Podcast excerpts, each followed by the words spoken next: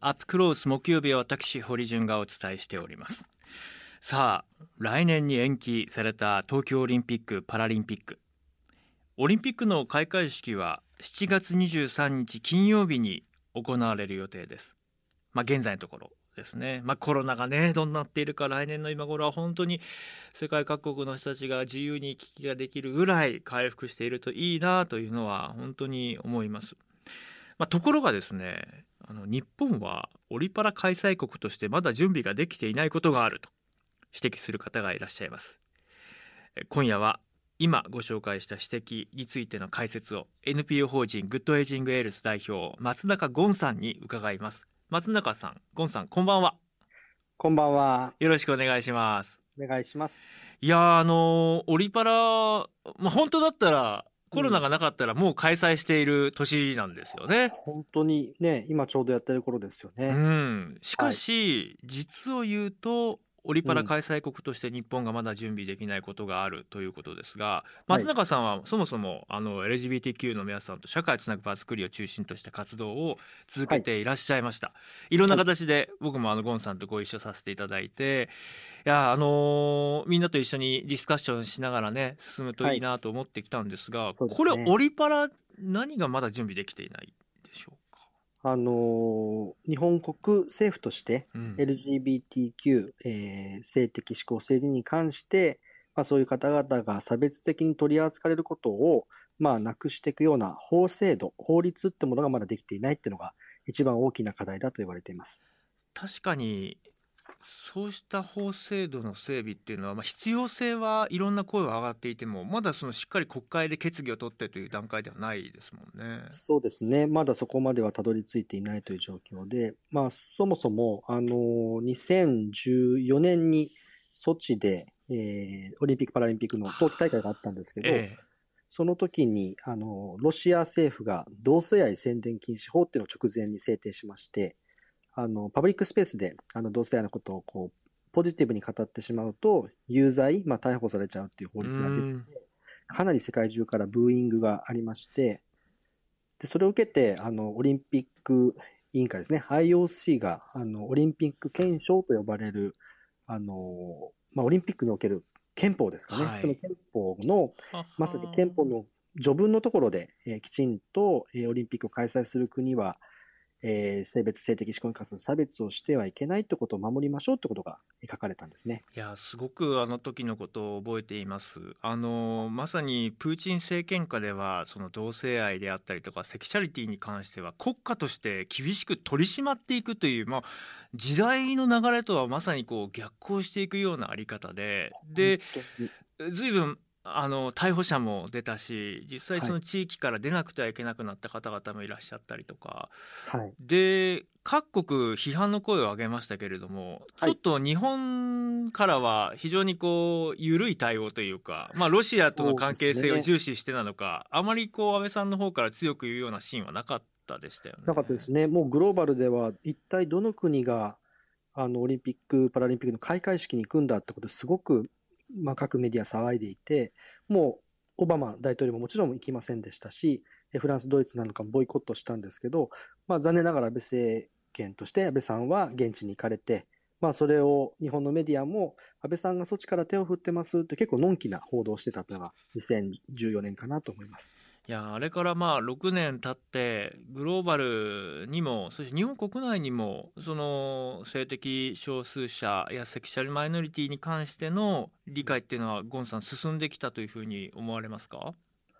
まあ、でも2014年から比べると本当に大きく動いているっていうのは、あの一当事者、僕自身もゲイの当事者ですけど、すごく大きく感じてるなとは思います。うんただ、その法制度とか制度の部分で言うと、なかなかこのえー取り組みが進んでいないなという印象も同時に受けていますね。ちょうどあの手元にオリンピック憲章やオリンピックアジェンダの抜粋があるので皆さんにも共有しておきますね、はいえーオリンピック憲章このオリンピック憲章を定める権利及び自由は人種肌の色性別性的指向言語宗教政治的またはその他の意見国あるいは社会的な出身財産出自やその他の身分などの理由による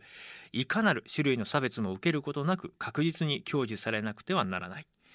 えーそしてオリンピックアジェンダ2020提言14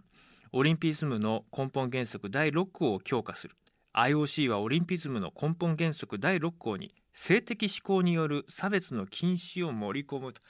ここまで明記明言されているからこそ東京オリパラはこれにのっとった大会でなくてはならないというのはそうですね。もうわかりました2015年のタイミングなので、まあ、翌年のリオ大会は、もう計画がすべて出来上がっていたので、まあ、ある意味このオリンピック憲章の改定、えー根本原則にのっとった、まあ、最初の大きな大会というのは東京大会というふうに言われていました。えどうですか？でもその2020、まあ、本来だったらもう開催されている期間だと思うので実際にまあその法制度が、まあ、間に合っていなかったとしてもそうしたことをきっちりと大会運営としてうん。やっていきましょうっていうそういう機運はそもそもありましたか？あ、でもですね、組織委員会が例えば、あの、調達コードというものを作りまして、ええ。それは、あの、このオリンピック・パラリンピックに対して、いろんな物品とか人材とかサービスを提供するすべての調達先が LGBTQ に関する差別をしちゃいけないってことを守りましょうというのが、これ結構オリンピック・パラリンピック史上で初めての、えー取り組みで、こういうものが制定されたりとか、あとはこのオリンピック憲章にの、えー基づいて、東京都としてええ条例ができて、えーそれもある意味差別を禁止する条例と呼ばれてるんですけど、えー性的指向政治に関する、えーま、平等な取り扱いをしていくってことが東京都でも決まったという感じですね。なるほど一方でこの LGBT の差別禁止法っていう、まあ、その国としての法制度化されてないことによってオリパラにどんな影響が出てしまうのかこのあたりはどうでしょう？そうですね、オリンピック・パラリンピックというのは本当にあの日本中、世界中の方々が、まあ、ここにやってきて楽しむということなんですけど、あのこのスポーツの業界というのは特に、えーファイナルフロンティアと LGBTQ の会でも言われていまして、一番差別とか偏見が強いフィールドと言われています。まあ、例えば男性、女性に分かれるスポーツの競技がたくさんあったりとか、もしくは、ま、スピードとか、えパワーとかを競うっていうことで言うと、男性性がすごく優位に働く、え競技だったりもするので、例えば異性愛の男性の方っていうのがすごくパワーを持っていて、同性愛の方はこう馬鹿にされたりとか、いじめられたりとかってことも結構多いフィールドと言われています。まあ、そういうことで言うと、えーアスリートの方々が世界中から訪れたときに、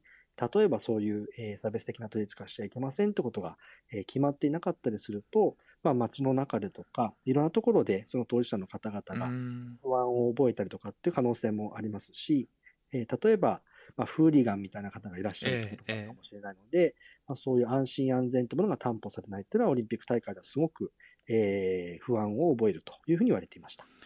あの実際にまあアスリートの皆さんや大会関係者の現場だけではなくて、まあ、本来であればこう社会全体で共有する価値だなと思うんですよね、うん。ですからそのオリンピックのための準備じゃなくてこのはい。LGBT 差別禁止法のようなその法制度として構えるというのはこう社会でやっぱり熟議して社会で受け入れて社会の当事者の私たちが一人一人どう行動するかっていうことですよね。そうですね。まさに、あの、オリンピック・パラリンピックの契機にして、うん。社会全体を変えていこうっていうのが、この LGBTQ 差別禁止法の、まあ、導入の一番大きな意義だと思っています。どうですか？今スポーツ現場についてのおはい。話、中心でしたけどもそれ以外の現場での現状 LGBTQ の皆さんを取り巻く環境課題問題いかがでしょうか、あの、まあ、LGBT、LGBTQ という言葉とかいうものはすごく、えー浸透もしてきてますし、まあもちろん身近にいる存在なんだっていうのは少しずつ伝わってきてはいると思うんですけど、実は具体的な、えー課題がすごく残っているかなと。お例えばこの差別的なことで言うと、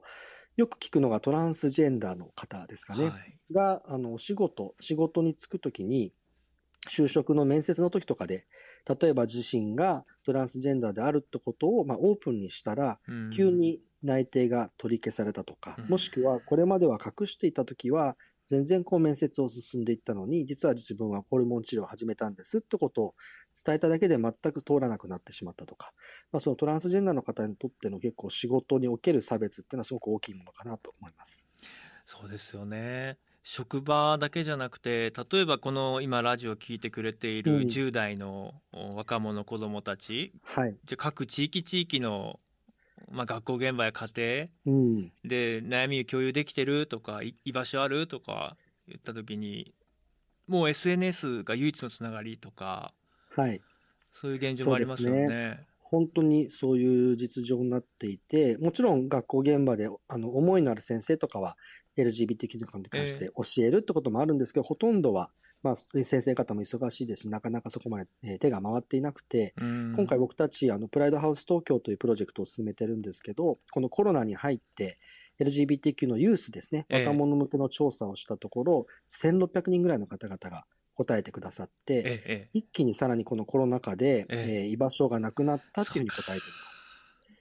状況ですね。うん。あのまあ、社会の状況を把握する上で国勢調査というのがありますけれども、まあ、最近履歴書でその男女の性別について書く欄をなくしましょうとかそういう動きがある一方で国勢調査って今どうなってますか、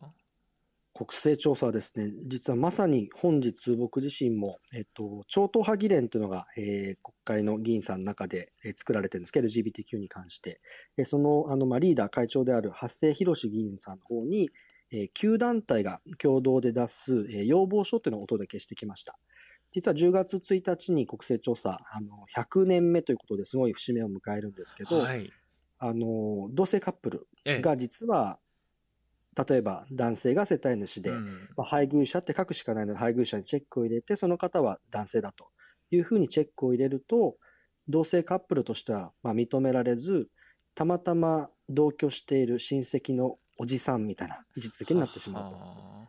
でもこの国勢調査っていうのは実はあの実態、社会の実態をきちんと把握しようということが目的の調査ですので、あの結婚をしていない事実婚の、ええ。えー異性婚のカップルに関しては、実はカップルとしてそうなんですね。扱われるんですね。ははなんですけど、同性カップルは親戚のおじさん扱いになってしまうということが、そこがまあすごい課題だということで、当事者が隣にいるってことも、あの、実態が届かないですし、実はこの国勢調査を使って、いろいろな政策が決まっていくので、ぜひカウントしてくださいということを要望をお届けしたところです。そうか。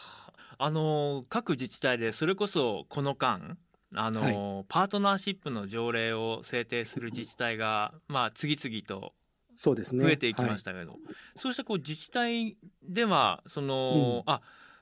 お二人はパートナー同士ですよね。っていうのは把握をするような方向になってるそうですね。もちろん、えっ、と、に2015年の11月に渋谷セタラヤがスタートしてから、もう本当にたくさんの自治体が今取り組んでいまして、あの、実カップルでいうと1000組を超えるカップルが。はい、虹色ダイバーシティさんと渋谷区の調査で出てます。なので今回のこの要望書に関しても、実は、えーパートナーシップ制度を導入している自治体の、えー首長さんですね、区長さんとか市長さんとか、もしくはその自治体自らこううん賛同していただいて、実はこの要望書を一緒に届けたという仕組みになっていまして、あの、国国勢調査ってもちろん国がやる調査なんですけど、ええええ。自治体の方々もその調査結果を活用して、え自治をうんより暮らしやすい街づくりをしていくっていうのに、まあ、生かしていくというのが、この国勢調査のいいところなので、うね。ん。憲法でそもそもやっぱ私たちっていうのはあの個人として幸福追求の権利っていうのがあの、まあ、国からきちんとこう保障されてる保障されてるわけですから、一人一人、その男女の世帯がとかそういう話じゃなくてこの方はどういう生活スタイルなのかこの方はどういったそのバックグラウンドなのかっていうことも含めて尊重されるべきですよね。そうですね。なので、まあ、もちろん国勢調査もね、一人一人うのん税金をもとに運営されてますし、それはえ。より良い一人一人の生活、幸せを追求するための、まあ、制度とかに生かされていくべきなので、現状で言うと、まあ、同性カップルの方々はいないことになってしまっているというか、まあ、存在しないということになってしまうので、まあ、そこはまずはベースとなる実態を把握してくださいというのが、まあ、今回の要望書になっています。いやなんか聞けば聞くほどせっかくあれだけ苦労して誘致した2020なんだから、はい。そういったものをきちんと社会に実装しておいてほしかったなって思いますね。すね。まだやってるんだな、えーまあなんでだろうかっていう。う、ん、それはあのまあ、残念ながらなんですけど、ええあのこの超党派の議連ができたんですが、その後、まあ、一緒にこう頑張ってこのぎ、えー法律作って考えていきましょうって段階で、えこの、えー与党と野党という形でえ、え。若干その方針が割れてしえまって、今それぞれから、まあ、法案、まあ、あの与党の方からまだ出てきてませんけど考え方っていうのは出てきているという状況でそれがもう折り合いがまだついていないという状況ですかね。まあその機運はあって超党派でという動きはあったもののなかなか与野党で考え方も違ってきた、まあ、この辺りが一つこう課題だったんだという話ありましたがはい。改めて、まあこれまですごくこう長い時間まあ、社会としてきちんとしてた議論を行ってこなかったというのもあるのかな。全部当事者の方々の運動に任せっきりになったんじゃないかなっていう思いもあるんですけれども、どうして国としてこの法制度化法整備っていうのが放置されてきたのかこの辺りはどうでしょうか？そうですね。あの、もちろん法制度何もなかったかというと、例えば、えー性同一性障害特例法みたいなものに関しては、国の中でも制度が出来上がったりもしてきたので、ただこの LGBTQ ということで全体的に差別や、えー偏見というものをなくしていこうということに関しては、まあ、なかなかあの議論が進まなかったということがあります。で、2015年の確か3月にこの超党派の議連が、うんうんえーできて、まあ、あの LGBT 法連合会という日本全国の、えーいろんな団体が加盟する、今では102とかっていうふうにえー聞いていますが、まあ、その団体もできて一緒に作っていきましょうという話になったんですけど、まあ、その後に、えーまあ、自民党の中で特命委員会というえー委員会も発足しまして、まあ、その中ではどちらかというと LGBT に関する理解を増進していこう。理解増進法と呼ばれてるんですが、まあ、理解を広げていきましょうという、えーまあ、法案にはまだなってないですけど、考え方が生まれて、で、それに対して、えっと、野党の方は、えーまあ、LGBT に関する差別ってものをきちんとなくしていくんだということで、えー不当な扱いをなくしていこうというような法案が、まあ、提出されたという感じですかね。憲法改正の議論がいろいろ言われるようになったやはりこの数年間であったと思うんですがその中で、あの僕もいろんな、うんファシリテートをする中で議員さんの皆さんに必ずこの同性婚についての、うん。ぜひ見解聞かせてくださいっていうのは聞くようにしてるんですね。で実際はいにまあ訴訟も起きていますし、今回のその与野党案それぞれにはこの同性婚に関してはどういうスタンスなのかえていただけますか。のま、同性婚ってことで言うと、やはり、あの、与党、特に自民党ですね。今は、まあ、自民党と公明党さんいらっしゃいますけど、自民党の中に特に保守の方々というのは、伝統的な家族観と呼ばれる、ちょっと、あの、わかりにくい、えーコンセプトというか考え方のもとで、同性婚はすごく、えー敬遠しているという状況が続いています。なので、この、えー差別をなくしていくと。まあ、これ、あの、差別をなくすって、ちょっと勘違いをされちゃうんですけど、ええええ。あの、個人が、例えば差別的な発言をするとか、はい。え個人をあの罰するってことではなくて、例えば事業者とか、えー自治体とか、えーいろんなこの行政とかが、えーきちんと取り扱っていく、平等に扱っていくってことを、まあ、あの、ベースにした法律なんですけど、この同性婚に関してすごくネガティブに考えている方々は、不平等な扱いをなくしていくってことになると、おのずと異性婚だけじゃなく同性カップルの婚姻も認めなきゃいけなくなってしまうんじゃないかと。そこに地続きなんじゃないかって言って、どうしてもそこにえー壁を感じてしまうと。ただ、まあ、当たり前のようにえー同性カップルも存在しているので、えーいろんな世界各国でも同性同士のパートナーシップというのは保障されてきてるんですけど、未だにえー G7 の中では日本のみ取り残されていて、えー何にも保障がないという状況ですね。そうかやっぱり今お話聞いてて思ったのはその制度としてどうあるべきかの前にいやいや個人個人それぞれ幸福追求の保障されてる国なんだから、そういうこう状況に関して誰かを攻撃したりとかその人が不利益を受ける雇用の在り方だったりとか地域社会の暮らしの在り方っていうのはおかしいですよねそういうのは皆さんやめにしませんかっていうそういう提案ってことですよね。そうですね。もう一人一人が平等ですし、一人一人が幸せを追求する権利があるということがまあ憲法で保障されているので、まあそれのまあ裏返しというか、なので不平等がもしあったらそれをなくしていきましょうと。うんまあ特に LGBTQ はあの、カミングアウトというものがこれまでなかなかしづらかったので、ええ。その存在自体が見えてこなかったということもあるので、あえて、えーこの性的指向、性自認に関しての差別ってものが存在するんだってことを、まあ、法律で伝えていきながら、それを、えー禁止していくってことが大事だと言われています。あのリスナーの皆さんからいろいろ質問が、えーゴンさんにも来てます。ラジオネーム、ホットチョコレートさんありがとうございます。徐々に改善されつつはありますが日本国は諸外国に比べて LGBTQ の皆さんが社会に受け入れられていない印象がありますと、えー日本社会の問題点はどこにあるのか？という質問が来てますね。いかがですか？そうですね。あの、私自身は、あの、石川県の金沢市出身だったりもしますが、まあ、東京とか、まあ、大きな都市であれば少しずつこの理解というものが広がっていますし、隣の存在としての LGBTQ っていうのが伝わりつつありますが、はい。どうしても、あの、東京じゃないエリアに行くと、まあ、人と人との関係性もすごく強いですし、え人はこうあるべきとか、男だったらこうあるべきとか、女性だったらこうあるべきってものの、こうあるべきという固定観念ってすごく強いかなと思います。そういう、あの、もともとあった考え方みたいなことは、本当は時代とともに、アップデートしていくことかもしれないですし、これまで気づかなかったら、あ、そういう人たちがいらっしゃったんだって言って、こう気持ちを新たにしていくとか、情報を自ら取っていくってことも大事だと思うんですが、どうしても日本社会だと、その、村意識というか、えー何か人と、ううんん、一緒じゃないといけないということがすごく強いのかなとは思います。まあ、欧米で言うとね、その宗教ということで、はい何か議論に上りやすいってこともあると思うんですけど、うんえー日本ではそこがまだ議論に上りにくいって土壌もあるかもしれません。ラジオネームライセンスさんから、えー、1、えー、1つ目差別と区別との境界線は曖昧だと思いますがどんな違いがあると思われますか？どうでしょ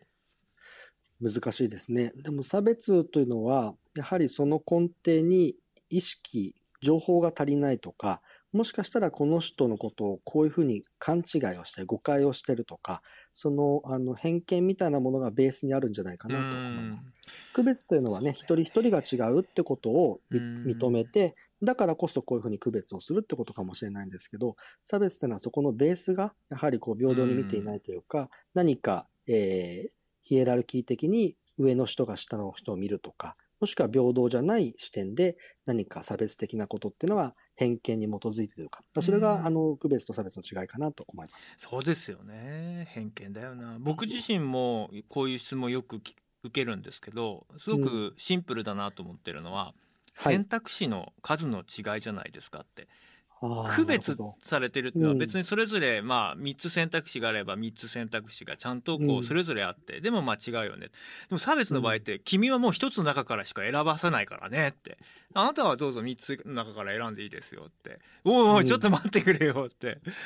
なんかこう自分だけ選択肢少ないのってこれ差別なんじゃないですかっていうなんかそんな思いもありますね。そうですね。うん。やっぱり同性愛の方とかは、そもそも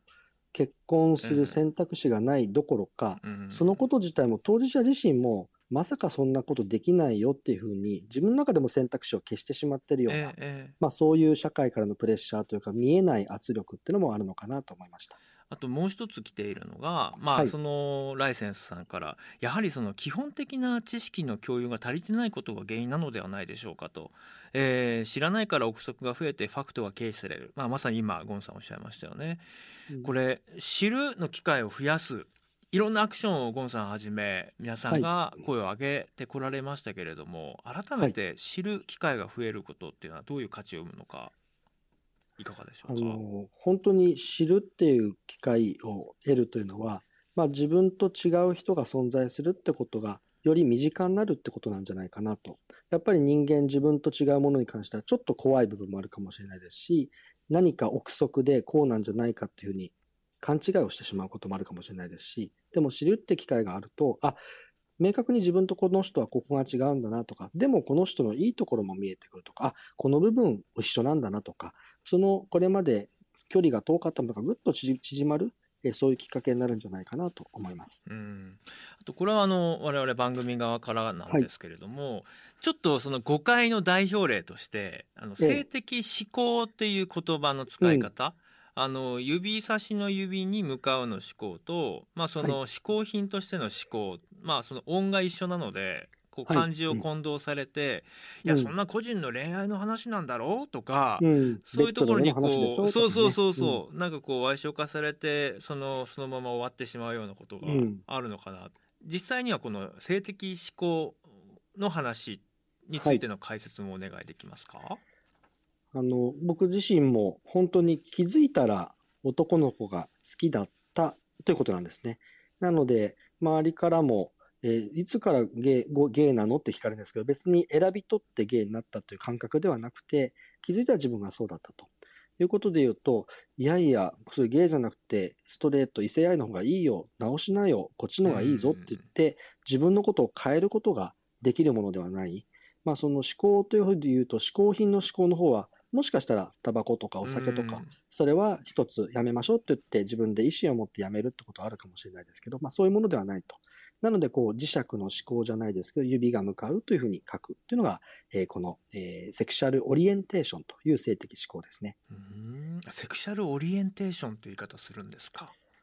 なので、性的思考の嗜好品だと多分セクシャルプリファレンスっていう、こう、何が好きっていう感じになると思うんですけど、じゃなく、もう、いやおなしに自分はこういうアイデンティティなんだっていう、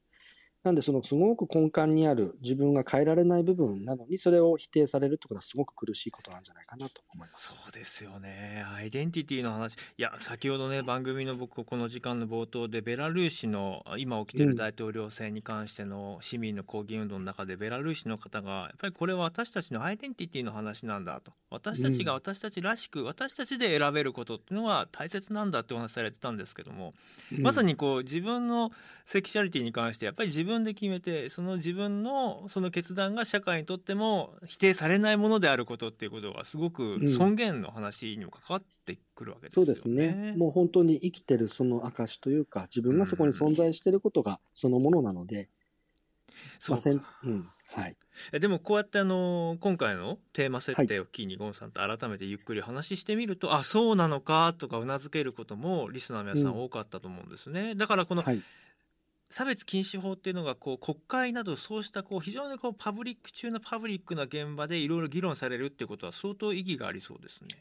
そうですね。本当に、あの、これまではそれさえもなかったという時代なので、きちんと、えー、議論がされるっていうのは、すごく時代が進んだなと思っています。うんただ、こう、理解増進とか差別禁止とかっていう、どうしてもそのタイトルとか、ええ、もしくは自民党案とか与党案、野党案っていうふうになりがちなんですけど、個人的にはベストなものを作っていくっていうのが一番大事だと思ってるので、例えば理解を広げていくってこともすごく大事ですし、でも取り扱いとして平等にしていくってこともすごく大事なので、なるべく全ての人が平等に取り扱われるような法律ってものを国会の議員の方々にお任せっていうよりは、まあ僕たちも何か声を上げていく。えー、届かないんだったら伝えていくっていうことをアクションを起こしたいなと思ってます。そうですよね。なんかこう、お上が決めたからこうあるべきだじゃ寂しすぎますよね。私たちがこうしたいから法制度化してください。私たちはこういうふうに行動したいですね。それぞれあるからそこに法制度があるっていうのが一番理想ですからね。本当に僕自身もこの政治っていうのはすごく遠い存在だと思ってたんですけど、あこれって毎日の生活のことなんだなって本当に最近は思い直していてなので、一人の、まあ、国民として、一人の人間として、もし生活を自分として生活を、まあ、幸せにしていきたいとか、前向きにしたいって気持ちがあるんだったら、その声を届けるっていうのはすごくいいアクションなんじゃないかなと。その知るってきっかけがもしかしたらいろんな方々にも少ないんだとしたら、それを知るきっかけをまあ、当事者側とか、アライの方々、応援してくださる方からも、いっぱい増やしていくっていうのもいいんじゃないかなと思っています。まあ、くしくも、こういう形で2020が2021に延期になったということで、まあ、ある意味こう考え、議論する猶予が少しできたというふうに捉えることもできますもんね。そうですね。あとは世界中がね、皆さん同じような状況になってるってことで言うと、ある意味、平等な立場で、あ、人々って意外と同じことで悩むんだなとか、そういうことに気づくきっかけにもなるなとは思いました。そうか、うん、ありがとうございました。はい。ジャーナリストの堀潤です。えー、松中ゴンさんと一緒に考えました LGBTQ 差別禁止法の是非についてですがいやあのリスナーの方からも質問があった、ね、差別と区別の違いは何ですかってでも本当あの番組でも言いましたけれども選択肢が限られた中ででしかあなたは選んではいけないっていうのが差別だと思うんですね。あなたはこうするべきだって他人からそのレッテルを貼られるっていうのが差別だと思うんですよね。自分で決められないことっていうのはやっぱりその人のらしさを封じ込めることであの一番尊厳を傷つけることだと思うんですね。同じ結果を選択してもそれが自分で決めたのか決めさせられたのかもしくは自分で決めてるように思わされているのかということについては全然こう違うと思うんです。で僕は区別っていうのはいろんなこと状況を鑑みて私が区別していますうんでもそこに